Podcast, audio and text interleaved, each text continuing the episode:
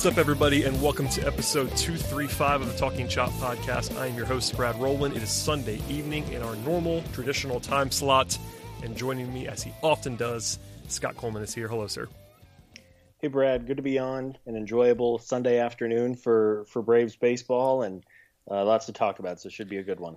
For sure. And by the way, if you missed it, uh, I believe it was on Wednesday, Eric Cole, our, uh, our favorite other co host, took the reins and uh, interviewed Grant McAuley, 680 The Fan. That was a fun conversation. So if you missed that one, check it out. And I, you also had me coming on to uh, deliver the quick post mortem after the uh, Soroka injury before that. So if you missed anything from earlier in the week, check it out. But plenty of news and stuff to get to, as well as a very, very fun Sunday that you alluded to there for the Braves with a nice, uh, nice little sweep over the Phillies. Um, news wise, we'll just breathe through some stuff here. Will Smith is back slash debuting. He made his debut actually uh, over the weekend. That was good to see. Uh, he was activated officially on Thursday um, with Alex Jackson going back to the minors. And by the way, we have to bid farewell, uh, at least for now, to Scott Schebler. Uh, hmm. Quite a run. Quite a run for Scott Schebler, who was uh, acquired and then DFA'd without really doing anything whatsoever. So yeah, there you go. I had I had no idea he was even on the active roster. I really I knew they had added him, but I didn't realize he was on the roster. I thought he was on the whatever we're calling it, the Gwinnett shuttle team. So uh, yeah, R.I.P. Scott Schebler. Maybe maybe maybe later in the year if something goes horribly wrong. Yeah, there you go. Um, other than that, uh, Chris Martin is on the IL now with, and I quote, an esophageal constriction. Uh, that does not sound fun in any way, shape, or form for Chris Martin. Hopefully, he'll be okay in the near future. The uh, the Braves recalled Sobotka, who was then optioned again, and then he kept he was actually still on the roster today as the 29th man. So Sobotka has been the guy that's gone back and forth, back and forth. Um, in addition to the Martin injury, uh, the Braves claim Robbie Erlin off waivers from Pittsburgh, uh, and then he was activated. He's a 29 year old, by the way, a left hander. Uh, not great numbers career wise, but actually a mid mid threes FIP if you want to believe in that. Uh, last year he got BABIP to death, um, but someone who's not like completely useless and might be an interesting bullpen arm. Any reaction to that other than the fact that Chris Martin? Uh, we hope we hope you feel better. Yeah, that's a freak injury. Whatever happened to Chris, I hope he's okay, and uh, hopefully he's back in another week or so. Uh, Robbie Erlin, I think there's a little bit to like there. He kind of has the Josh Tomlin mold, a guy who isn't necessarily going to strike you out, but he's also not going to walk you. The stuff isn't great, but he's going to pump strikes, and if you hit it, great, and if you don't, then he gets through innings. So uh, we've talked ad nauseum for the last couple months about how important depth is this year, and he's a guy who's been around really for a while now. When I was looking him up, I didn't realize he's been around since 2013 and had a stint with the Padres and then the Pirates, as you mentioned. Um, again, nothing, nothing earth-shattering. I don't think he's going to necessarily be slotted in for uh, starts anytime soon or in a in a key bullpen role, but doesn't hurt to take a chance. He's had a couple of nice years. His best year was probably 2018 when he made a uh, 12 starts and 39 appearances altogether. So uh, kick the tires for a you know a waiver claim like that and see if there's something there.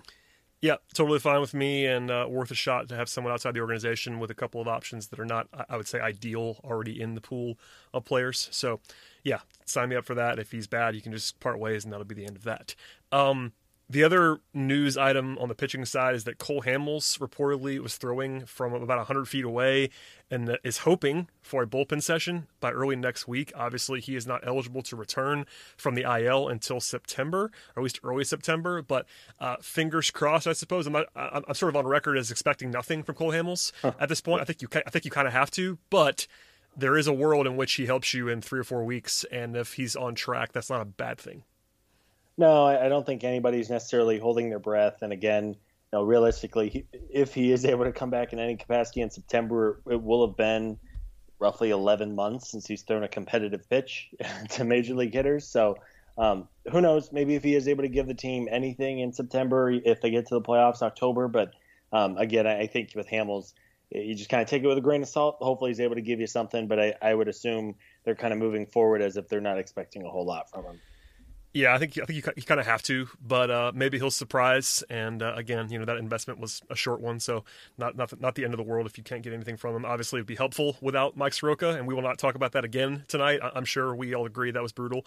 Um, but uh, moving on from there, as uh, they're trying to patch this thing together in the rotation. Uh, by the way, ha- had an opener essentially today, which yeah. we'll talk about later on. Uh, I know it's a doubleheader, but that might be the strategy moving forward. Um, last thing on the news side before we get into some game stuff and some takeaways, etc., uh, is more of a baseball wide one. Uh, the Cardinals are still not playing baseball. Um, the Cubs and Cardinals got, got got postponed all weekend after some more positive tests from the Cardinals. Um, as of Friday, it was nine players and seven staff, and it might even be expanding from there in the last day or so for the Cardinals. And they've already postponed their next series against Pittsburgh, which is supposed to start tomorrow on Monday. Um, so when they when they come back, if they do come back in the next couple of days, they'll be out for about two weeks without playing, and they'll have 55 games remaining. Essentially, uh, the Cardinals have not played in a long time. Um, so more than anything, it's just like another reminder that this is also perilous, but also. Baseball has acknowledged that some of these teams might not get to 60. Obviously, the Marlins are playing again. Um, they're still, you know, way behind, but they at least have a path to get there. The Cardinals, I don't really see a realistic path for them to play 60 games this year. Uh, I know they're going to try to play some double headers and stuff when they get going again, if they do get going again.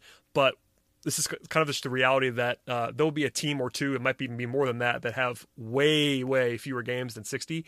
And the Cardinals seem to be the number one case for that right now. I, I really don't know what Major League Baseball is going to do because best yep. case, if if the Cardinals are able to play next weekend on Friday, they will have played five games. I mean, you think about this season; it's flying by, but you know, five games was the second game against the Tampa Bay Rays for the Braves, and everything that's happened since then. imagine if they've been sitting on the couch since then, right? Yeah, five, five, games in like three and a half weeks, I think, yep. at that point in time. Yeah.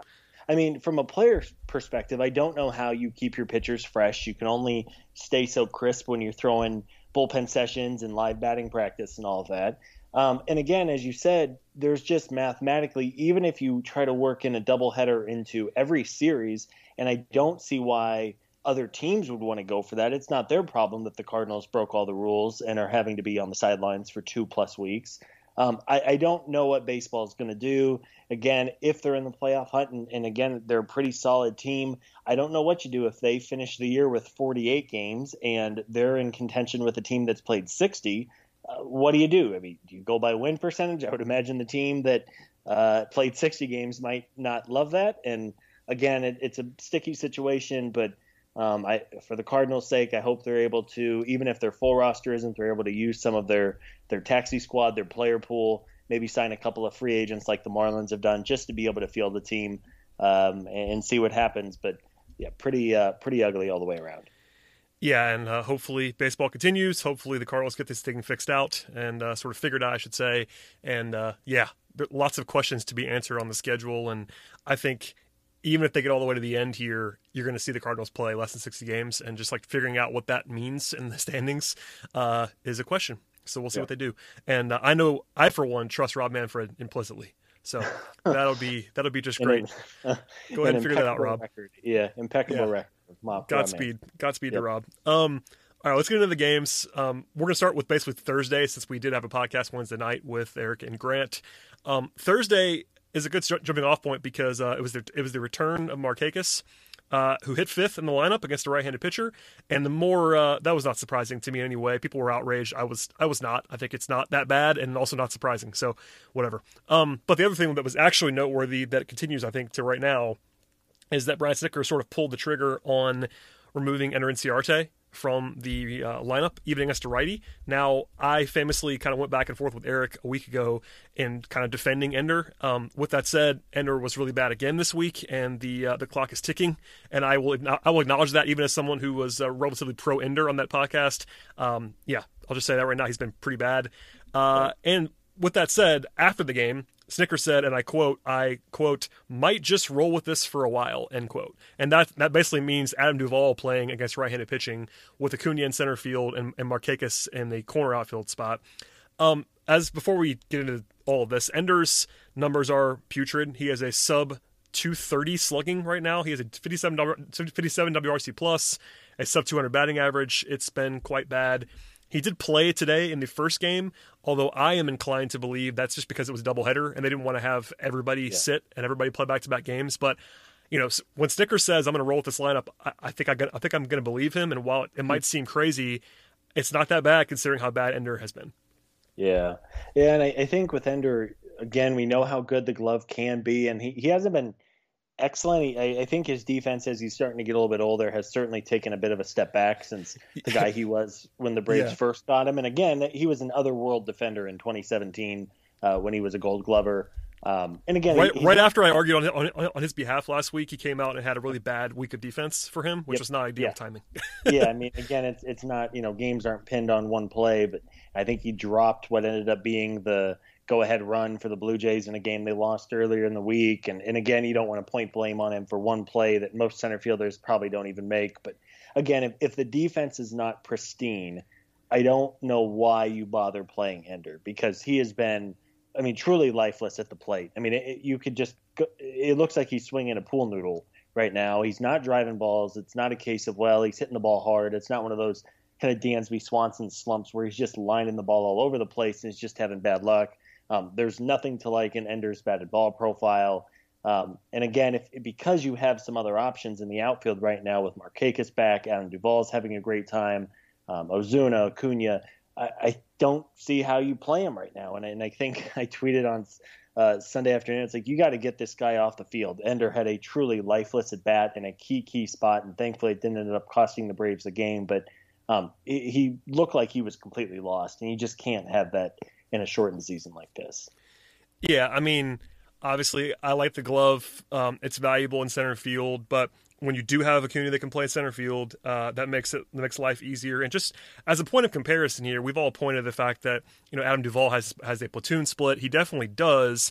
But Adam Duvall has a career 90 WRC plus against right-handed pitching, which is not good, but it's probably as good as Ender is right now, or better. Yeah. Um, Yeah. So it's not a situation where you're giving up like a complete nothing. And Adam Duvall's been good against lefties, especially this year, which that's what he's there to do. Um, but Adam Duvall, if you assume that Adam Duvall is going to be that guy, which is a you know below below average but not terrible hitter against righties, you can kind of take some safety in that versus what Ender is giving you, and you still have Ender if you need him. Uh, obviously, the the Pache question is out there. Um, that's been a talking point already quite a bit. I think if Pache wasn't banged up early, and maybe if there wasn't some contract considerations, all that stuff, you might see him at some point in the near future. But you know, even then, you still might be better off with Duvall. If Duvall's hitting, having Duvall, Markakis, and Acuna in the outfield is probably your best alignment right now. If we assume that Ender is just this guy now, I- still want to believe that Ender might be able to find something, but I also totally understand not giving him a chance to do that now. You've probably seen enough in, in, in this short season. When Snitker says, and by the way, Snitker loves Ender and kind of always has. So if he's going to give up on you, that, that's kind of a sign that it might be time for Ender. Yeah, and again, nothing says that you couldn't go back to him, but Yeah. Whether you want to believe in the hot hand fallacy, if a guy's seeing the ball well, whether it's all just luck, whatever it is, um, clearly Adam Duvall. Every time Adam Duvall plays, it feels like something good happens, and I think because you have that option, you have to roll with it. If, if you truly had no one else, you you just hide Ender in that ninth spot, which you can do a little bit because of the DH. You don't worry That, that about happened. those- That happened today. Yep. Yeah, right. In the early I mean, If game. you, have, if you have a pitcher out there, it's hard because then you you're really giving up two of your nine outs the way he's going, and, there's some other holes in the lineup right now, which we'll talk about a little bit later. Um, again, you you have a little more flexibility with the DH, and you can hide him there, but again, you have to get something out of him, especially if if he's the guy batting in front of the top of the order, which is so good. Um, and, and again, if, if Duvall's playing the way he is, and everybody else, Markakis has looked pretty good uh, since coming off the uh, since returning. I, I don't see a way to really get him regular at bats right now. Yeah, and that's I think that's what's going to happen. I mean, people reacted today when Ender started the first game as if maybe he was going to be back, and my first reaction was I, I'm inclined to believing what Snitker said about rolling with Duvall and Markakis. And because it was a doubleheader, it kind of gives you the cover to play Ender. And yeah, if, if you have a doubleheader, put him in there. Or if you know every once in a while you might, you might want to play him to keep him fresh. But uh, I think the primary look now against uh, against right against especially against lefties, of course, but against righties is, is probably going to be Duvall, and that's uh, that's okay with me. Even though I would have uh, told you told you differently a couple weeks ago, I'm all right with it now, given Yeah, what Ender looks like. I mean, I, I Um, sit on opening day after Ender, I think in one inning tracked down two balls in the opposite gaps, and I said, you know, it's going to be hard to take Ender out of this lineup because the defense has been really, really good. Well, two weeks later, surprise, here we are saying it's hard to really find ways to get him in there regularly. Yeah, it's interesting uh, to be sure. Um, as for Markakis, by the way, of course he had the uh, he had the walk off home run on the first pitch on Thursday evening against a right-handed pitcher, and surprise, that's what he does well. Uh, people were like trying to dunk on us for some reason about that, and I was like, wait, that's if you've been listening to the show for any length of time, especially lately. I couldn't have been more on the record about how he helps you against right-handed pitching, and that's Yeah. what happened in that spot. Like he's good at Yep. Um, and but that was cool. It was good to see him get uh, get that knock early on. Uh, he is three for thirteen with a walk so far, so not lighting the world on fire, but he's been fine. About a league average bat so far. That's what you want out of Markakis, and uh, yeah, I mean, it, it was a fun moment to be sure. And uh, the notion that we're all rooting against him is is funny because that's just No. not the case. Um, Foolish. Yeah. we, we want we want him to do well, even if it makes us look silly sometimes. I'm totally fine with that. But uh, yeah, that's my only reaction to that was like, yeah, good. Uh, when when he hits right-handed pitching, that's what you want him in there for. That's what his strength is, and he did it. So cool. Yep. No, I mean, again, against righties, it makes all the sense in the world. He puts up a good at bat, uh, showed some power, which was good. And the pitch Yep. he hit out was not a, a good, a bad pitch by any No, that means. was that was that was a nice swing. Yep, went down and got it, and he crushed it. Um, I, I do want to say his uh, his celebration. He kind of did some little like I don't even know jazz hands. That was his, that was hysterical. I love Yep. that. Yeah, all that. the guys were jumping up and down around the uh, around home plate, and um, yeah, it was it was a lot of fun. So that was a good way to kind of wrap up uh, what was a very very good night from Touki, and he didn't get Touki the win, but to uh, wrap it up there and not go to extra innings where things have gotten weird this year was really good. Yeah, and we should talk about Touki for a second. Uh, obviously, he had nine strikeouts, six and two thirds. Uh, I was kind of stunned that he left him in as long as he did in the seventh. Um, as a point of reference, there, it didn't bite them too badly. Um, but Touki was good, man.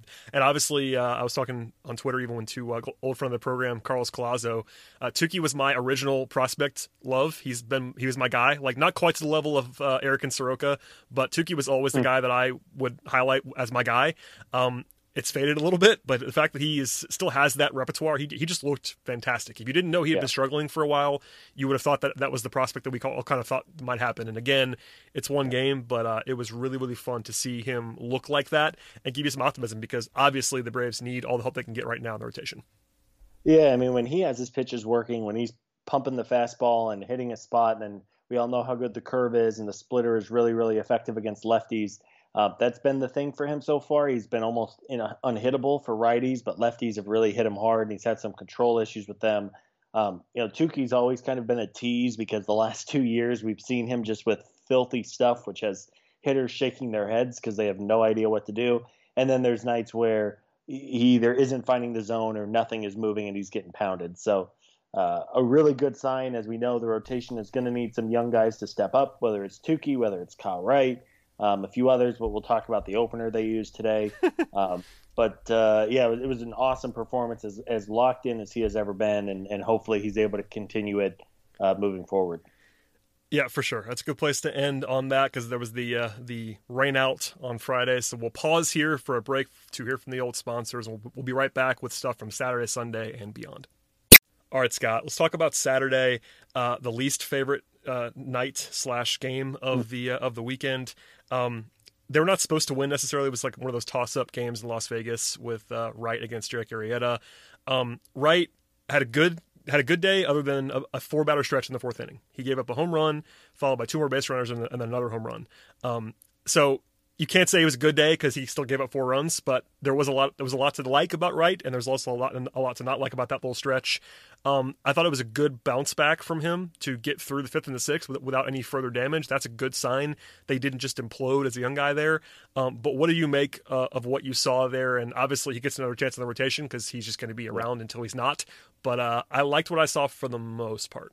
Yeah, me too. He he's so close. He, we watch him pitch. The stuff is good.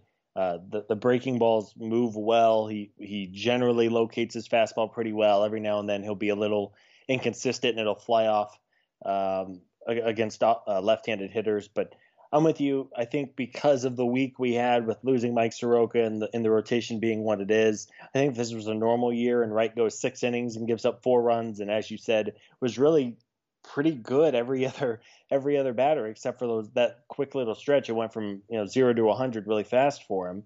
Um, but again, I, think he shows you that clearly he has the stuff to get big leaguers out. Uh, you hope that he's able to, to be a little more consistent because so far the, the theme, and he's only made a handful of starts, but you know in Tampa Bay he was good, and then he had one inning that got away from him, wasn't able to work through it. I, I think we're finding that as he continues to get reps at the big league level, and hopefully he's able to get out of those jams. Uh, he's only going to get better. I think at this point you have to continue giving him every chance because uh, he gives you a chance to win when you whenever he takes the mound, and Uh, I think the upside there to be a middle of a rotation guy is there. It's just going to be a matter of him learning how to navigate big league lineups a second and third time. Yep, and uh, you know, young guys, you have that fear always that you you like them the first time through, and then maybe they get shelled the second time through. Again, that's why I was encouraged that he managed to bounce back after the after the hiccup in the fourth. But we'll see more of him, obviously. And honestly, even if he was fantastic on Saturday, they would have lost because they didn't score. Uh, the Braves yeah. had five had five base runners in nine innings on Saturday, and uh, all four hits on the night were singles, including two from Hechavarria in the ninth spot. So the offense just had, had nothing um, on that on yeah. that night. So uh, that's a good thing, I think. Just the fact that um, you know if they had lost that game, I don't know, eight to seven because Wright blew up, it would have kind of felt more dismal. Um, but even if even if Wright been great, they would have lost. So it's okay. Yeah. Uh, those yeah. nights happen, uh, and I think I was uh, overall encouraged. Hmm. By what we saw, despite the uh, offense, because yeah, Sunday was more fun. Uh, Much better. Yeah, Saturday night was frustrating to be sure. It was one of those games I, I didn't. I was kind of following along, but stopped watching because I think it's just one of those nights for your mental health. You can tune out a little bit. And it was, uh, yeah, for the best. Yeah, and we mentioned uh, the doubleheader alignment uh, in game one on Sunday. And by the way, the first ever seven inning doubleheader the Braves have been in. Um, so that was a, a landmark occasion today. Um, in the opener, they went with Ozuna in the outfield, and then Markakis was DHing, and Ender was back in the lineup, as we talked about before. Seemingly, just to, just, to, just you probably just didn't want Markakis playing the field for two, two games in a row at age 36. Um, I totally understand all that. Um, and I'm going to try to pronounce this name right now. It's uh, Huascar Ynoa. That's what I'm going with. That's what the pronunciation what the pronunciation guide says. I went an, an entire deep dive, by the way, uh, along with Chris Willis of uh, Talking Chop fame on the pronunciation. So I'm going with that. Hopefully that's right. Um, but anyway, he gets to start as the opener. In effect, it was his third major league appearance overall. Uh, got through two and a third innings. Uh, did leave two runners on, and one of them scored to go down to go down one nothing, but uh, not too bad, I will say. And then from there, it was pretty much just the offense exploding for two straight games. Yep. Yeah, I mean, it was it was impressive for a guy who probably didn't have a real great idea of what he was doing this week until a couple days ago. Um, I think with Ynoa, you've seen the stuff is good. It plays up. I think ultimately his big league role is is probably that of a middle reliever or kind of one of these hybrid guys who have really gained some traction recent years, Tampa Bay, Milwaukee, wherever it may be. Um, and again, in a season like this, if he's a guy who has the stuff to be an opener, get a lineup one time through, probably not going to leave him out there much longer. At least shouldn't leave him out there uh, too much longer. But um, for a game when the Braves knew they were going to be a little weird in this shortened doubleheader, uh, he did a commendable job given the circumstances. Yeah, that's all I needed, honestly, because was to just get something um, out of that spot, not get killed, and uh, the rest of the day was just offense, offense, offense. Uh, Ronald Acuna had himself a day on Sunday. Uh, first, he bombed in the fifth of the opening game, and by the way, after a ridiculous bunt attempt by Ender that was uh, rightly ridiculed on Twitter. Uh, I want to forget that one right now. Uh, I just want to make sure we pointed that out. It was just not fun. But Ronnie bombs to go up two to go up two to one, and then moments later, Adam Duvall, there's that man again with a uh, three run double to take a five one lead, and uh, it was smooth sailing from there. The only other note that I wanted to make from the first game was that Will Smith pitched again for the first time. Uh, he threw seven pitches, which is kind of funny. Um, but then from there it was Tomlin and Melancon, and they finished it off pretty quietly. I have no takeaways from the first game other than that. Like it was just kind of a breezy win once they put up five that five spot, and that's how it's supposed to work. Yeah, for as bad as the offense looked on Friday night, and as bad as the offense was in the first couple innings of of Saturday's game, uh, or Sunday's first game rather, um, it felt like once Acuna hit that home run, uh, the gorilla got off everybody's back a little bit. Guys were pressing, they were missing Made a note. I mean, I swear that they were just missing fastballs right down the middle of the pipe um, and just not hitting them. Um, at some point, you knew the offense was going to break through, and as you said, um, Adam Duvall once again, whenever he's in there, it seems like good things happen and um, I do want to give a shout out to Josh Tomlin, who has been yep. awesome this year. He was a guy who maybe a month ago we weren't even sure was going to make the roster. Again, of course, some things changed, but um, for a guy who was good in his role last year as kind of an innings and garbage uh, garbage time eater, uh, Tomlin has been awesome. He worked the uh, effectively the eighth inning in today's game, which was the sixth. Um, and again, he is who he is. He's not necessarily going to strike people out. He did walk someone today, was a little bit of a surprise, but he's going to throw strikes and see if you hit it. And so far, he's been really, really big this year. Yeah. By the way, uh, Tomlin is striking out people this year, which is bizarre. He never does that. But in nine innings, he has twelve strikeouts. That's like very strange for him. He doesn't really do that. Uh, has one walk, but again, nine nine innings, two hits, one walks, 12, 12 Ks, and no runs. Yeah, I mean, not sustainable at all, but uh, really, really good for Josh Tomlin. So, shouts to him. We are, uh, I would say, uh, supportive of the Josh Tomlin experience. So, oh yeah, there you go on that. Uh, game two was uh, much more breezy.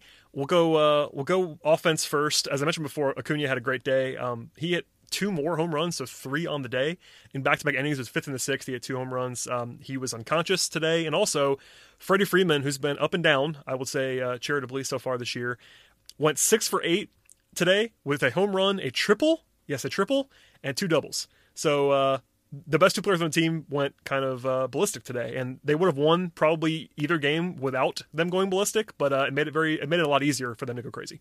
Yeah, yeah. I mean, it was clear that um, Ronald is on a tear right now. He's a guy who's always been streaky. He's somebody who started slowly too uh, last year and then picked it up. And again, whenever you saw, I mean, the ball just sounds so different coming off his bat. And those two opposite field homers today in Game Two were. I mean, his really his swing. Just, yeah, it's unreal. I mean, it, he I almost wonder. I mean, of course, he uh, famously in the home run derby kept going opposite field, and everyone's like, "What the hell is this guy doing?"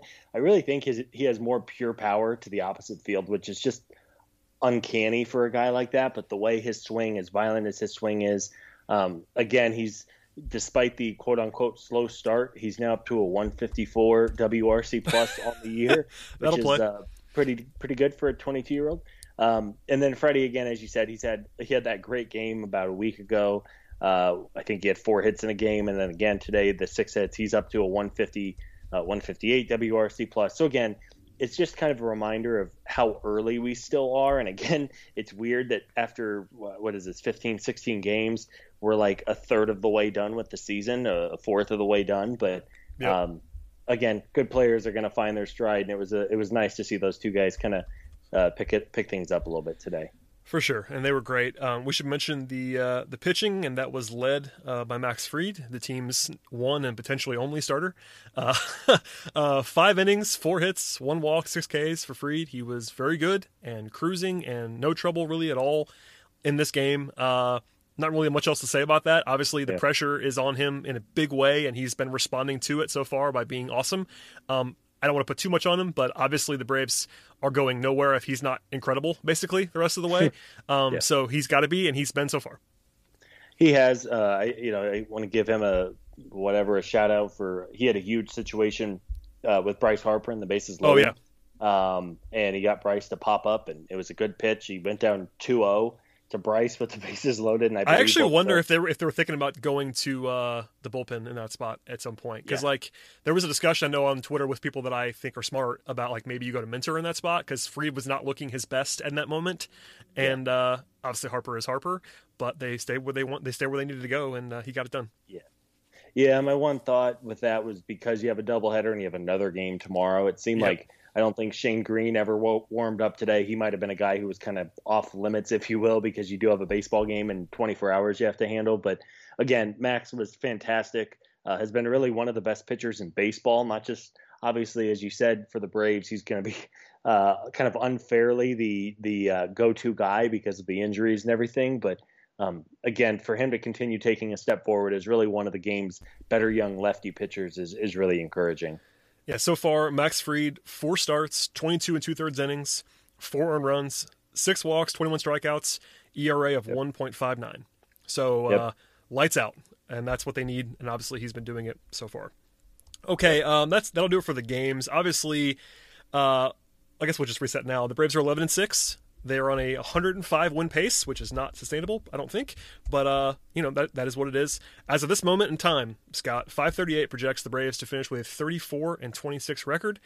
That may not sound incredible, but that's an 89% chance to win the to make the playoffs and uh, a better better than 50% chance to win the division. So you're in a great spot. Obviously, the standings look bizarre in the National League East because of the games that are not being played by the Marlins and the Phillies, but the Braves are in great shape at, at 11 and 6.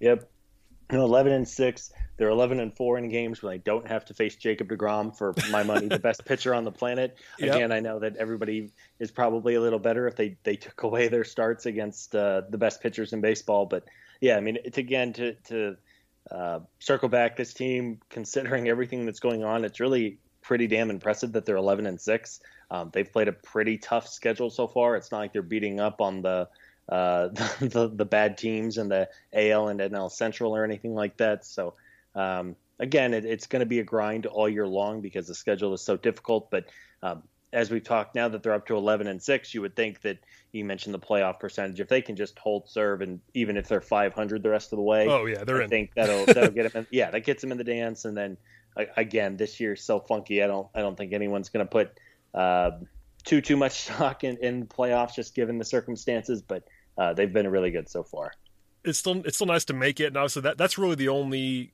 goal. I mean, I think winning the division, of course, is what everybody wants to do, but in this weird season, I think just making the division would be more than enough. Uh, sorry, yeah. making the playoffs would be more than enough, um, especially given the pitching situation, etc. But to your point, I, I, think 500 they would cruise to the playoffs. They can go below Easily. 500 at this point and yeah. make the playoffs the rest of the way. So that's obviously a long way away. Um, we're hoping anyway that the full season gets played, but they're in obviously uh, great shape here. Wanting to sort of set the stage there. Uh, last thing before we look ahead to the schedule for next week and beyond is uh, people were talking about this a lot. I, I know you brought it up in our uh, in our background discussions. Let's talk about third base for a second because third base uh, obviously there's been a lot of attention on the outfield. There's been a lot of attention on uh, other things, obviously starting pitching.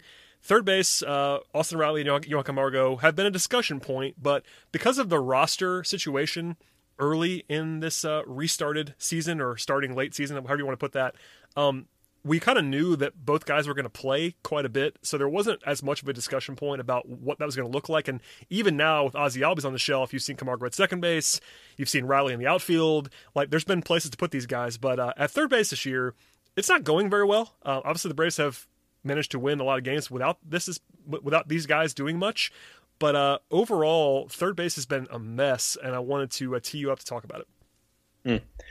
Yeah, and you you nailed it with if the team was was four games under 500, I think it might be a different conversation. So clearly, they want to get the most out of third base as they can, but things are still going well. Um, I think it's a fascinating situation. I think you do too, because after today's game, uh, they are 27th in baseball in third base WAR. Um, they are at negative 0.1 WAR for the year, and again, you're only talking about two and a half weeks worth of games, but that is pretty bad. Um, combined, they are hitting 158 235, 316 with a 54 WRC plus. They're striking out in a third of their plate appearances. I will say the defense has been really good from both guys, from Riley and Camargo. But when you're talking about um, a shortened season where every game matters a little bit more, that is really, really bad. And frankly, they need more from those two players. Yeah, that's uh, that's well said. I would say. I mean, I don't know. I'm obviously kind of a Riley skeptic overall when compared to the baseline of Braves fans. I think he's a good prospect. I've always thought that. But at the same time, I, th- I think he's never been like this guy can't miss guy. I think there's a lot of um, uncertainty, let's just say, with Riley. I think the power is obviously real. But when he came in and mashed early last year, I had my guard up, and uh, that proved to be right. I think eventually, I think you know, in a vacuum, it'd be a good time to play him a lot because the season's so weird, etc. But I don't know. I think Snitker is going to play Camargo more if Riley struggles. I think ultimately Snitker's going to sort of defer to the more veteran guy. I know Camargo's not like a really a veteran, but he's been around for a longer time. Um, his defense is probably a little bit better. Um, although Riley is okay. It's not like he's bad defensively, but uh, I don't know, man. It's just really weird, and I, I don't really have a solution. I think obviously using Camargo at second base right now some is a good idea with Ozzy out. Um, but eventually, you would, obviously we're hoping that Ozzy's back in, and uh, do you want to platoon them? I don't even. that, that, that, that doesn't really work that well either, considering what Camargo's strengths are uh, versus mm-hmm. Riley's. I'm not sure what the answer is. I think I would just defer to just like playing Riley every day to see what you have. At least, at least that, that might put you in, in a situation where you can make a decision for the long term, because short term matters more right now, but long term, you know, the plan has been Austin Riley at third base long term. But if he's not the guy, they need to figure that out as soon as they can. I'm not saying you give up on him this year if he's bad, but uh, you know, eventually you have to start looking around if he's not going to be your guy in, in capital letters long term. So I would lean there, but I mean, I don't have a good answer. People are people always ask us like what we think about third base, and I, I really don't know. I think I lean to just playing Riley until you can't play Riley anymore, but I'm not like married to that either. Yeah. Well, it brings a fascinating decision for the Braves because I think looking forward, as you said, kind of the long term outlook, you need to know what you have with Riley because in the best case scenario, Riley is even if he's not a star, but he is a serviceable, passable third baseman, uh, solid defense, going to hit you know 25, 30 homers, not too much yeah. else, but he's a playable everyday or mostly everyday guy. You would happily take that given the other yep. talent on the roster. But so far, other than two and a half crazy weeks last year when they were effectively hitting golf balls, you know, when everybody and their brother had 30 homers, he's been really, really bad, unplayable. And, and he continues to play because it makes sense. If this was the 2015 Braves, who were three, four years away, you play Riley every single day, no question. Because what do you have to lose, right? You you know you're 15 games out of first yep. place. You're not trying to win a division. You're not trying to win a World Series. Totally agree. But in this shortened year, you're trying to win every game. Clearly, even if you don't think a World Series is likely, and I think that went down dramatically without Soroka you're still trying to win a division. You're still trying to make a run. I think Camargo gives you a better player every day right now, or at least most days, depending on who the pitcher is. But you have to know going into 2021 and beyond what your third base situation is. And if Riley's sitting the bench, and I think it's fairly clear the Braves don't love Johan Camargo, nor do you or I or most folks. Um, you're never going to know unless you give Riley regular bats. But of course, that means that you're effectively getting, at least so far, um, outside of a couple of hanging breaking balls that he's gotten a hold of. Yeah, next to nothing offensively. I mean that that's part of the thing is that we know what Riley can do when there's a pitch on the tee for him. Um, the power is obviously real. Everyone knows that. But at the same time, the guy has a 44 WRC plus this year. He's striking out 30, 37% of the time. He is walking a decent amount, but it's and I want to I want to be cautious and say it's a very small sample size. I know we, they've played several games, but Austin Riley has 43 plate appearances this year. So it's not like this is a situation where you just like strike him off because of uh, because yeah. of this season. Like hmm. it's it's too early, and, I, am just saying Absolutely. from the point of someone I think has been a skeptic to the, to this point in time compared to everybody compared to most people. I should say not not everybody. Um, I've been a little lower on him. I'm not telling you he's bad now. I'm just saying the signs are not great. He is young. He's 23. It's not like this is like over the hill, but there's just there's some decisions to be made here. Again, I think I would still just play him because Camargo, like to your point, I've also been a little bit more skeptical of Camargo than people were. I think people have started to come come around to our side on this one now that we've seen him basically be unplayably bad for two years. Um, and again, Camargo has been better than Riley this year by a small amount, but it's still not good at the plate. And last year he was really bad at the plate. So I don't know. There's no good option. I think I wish it was a. I wish beyond hope that they were actually like a natural platoon together, but they're not because um, of where Camargo's splits historically are. So yeah. uh, there isn't an easy solution, which is unfortunate. No, there's not. There's not. And again, I mean, the team is clearly doing okay with with minimal yeah, production. It hasn't mattered for them, and um, but again, there there's a long term and a short term with everything and these two things kind of conflict, right? I think in a best case scenario, Riley would emerge, and again, like you said, guy has 40 plate appearances. It's not like he's has two years worth of, of chances here, and we're like, you know what? I just don't think it's going to happen for Austin Riley, everyday third baseman. Um, I mean, but, even with that said, like as much as he played, as much as he felt like he played last year, the guy in his career right now has like 340 plate appearances, which is like mm-hmm. a half season of full time baseball. And by the way, he's still slugging 455 in his major league career. It's just that everything else has been terrible. Like he still has 20 home runs in 340 plate appearances, which is a lot. Like yep. he he might just be he might be one of those guys that you need to just play every day and hope he runs into 30 home runs and does like hmm. nothing else for you. You know what I mean? I'm trying to think of an example right now of someone that's like that around Major League Baseball where I mean maybe it's like what Adam Duvall was in Cincinnati like when yeah. Adam Duvall like made that All Star team because he just made he just mashed a bunch of home runs that one yeah. year. And Duvall's better than that overall. Like we, we are Duvall fans on this podcast, but maybe it's just a guy who, if he plays every day for a full season, he'll hit he'll hit you 30, 35 home runs, yep. but nothing else would be great. And the Braves would take that, I think. But the problem oh, yeah. is the problem is right now, even with, again, even with 20 home runs in his major league career in a you know, maybe a little bit more than a half season of play, he has an 81 WRC plus in his career. Yeah. That's Yeah. not. I mean, that's that's not gonna. I mean, that's not gonna work. It's just not. I mean, even with the, even with the power, that's not enough. Man. It can't. It can't only be that. You, there's a certain baseline level of stuff that you have to be able to do beyond. And again, his defense is not that bad. Like he's a big, athletic dude that moves well. Like I was. I think I was. I was probably too low on his defense at times. I kind of trust him defensively. He's not going to be incredible, but he's fine. Um, but you just got to get on base, man. Like I don't, I don't, I don't, I don't know. What, I'm not, I'm not even sure what, what else to say about it. Other than you just got to get on base. No, I mean you're right. The defense has improved, and again, he's you know he's 23 years old. He's going to spend the entire year at 23. It's not like he's 28. Um, but yeah, I mean, you talked about guys he kind of reminds you of Adam Duvall in Cincinnati. Um, Miguel Sano is somebody who's kind of, and even if he isn't quite as good as Miguel Sano, but looking at Miguel Sano, he strikes out in a third of his plate appearances, but he has a career 500 slugging percentage. If that's who Austin Riley can be, yeah, he's going to strike out, but he's going to run into 25 homers and play passable defense. I think the Braves take that. You throw him in the sixth or seventh spot in your order. Um, you can live with that. But so far, again, other than the, the two or three just insane weeks where he went scorched earth last year, he's pretty much been the same guy of minimal contact. It's not even hard contact, it's just no contact. Um, and it's just you, you hope there's another gear. Again, I think playing him is only going to uh, tell you a little bit more about who he can be. Um, but as you said, there, there's really no perfect solution for this right now. Yep. So uh, I know that that might have been a uh, interesting detour for some, but I wanted to make sure we talked about it after you brought it up. And uh, yeah, it hasn't mattered. That's the bright side is that the Braves have been this good without those guys doing really anything, and uh, so that's not a problem. And by the way, catcher's been good, which I want to point out. We'll, we'll talk about that later. Um, but catcher, as usual, the Braves just somehow every year figure out catcher, and it always for some reason works. Um, okay, we'll sa- we'll save that for a future episode.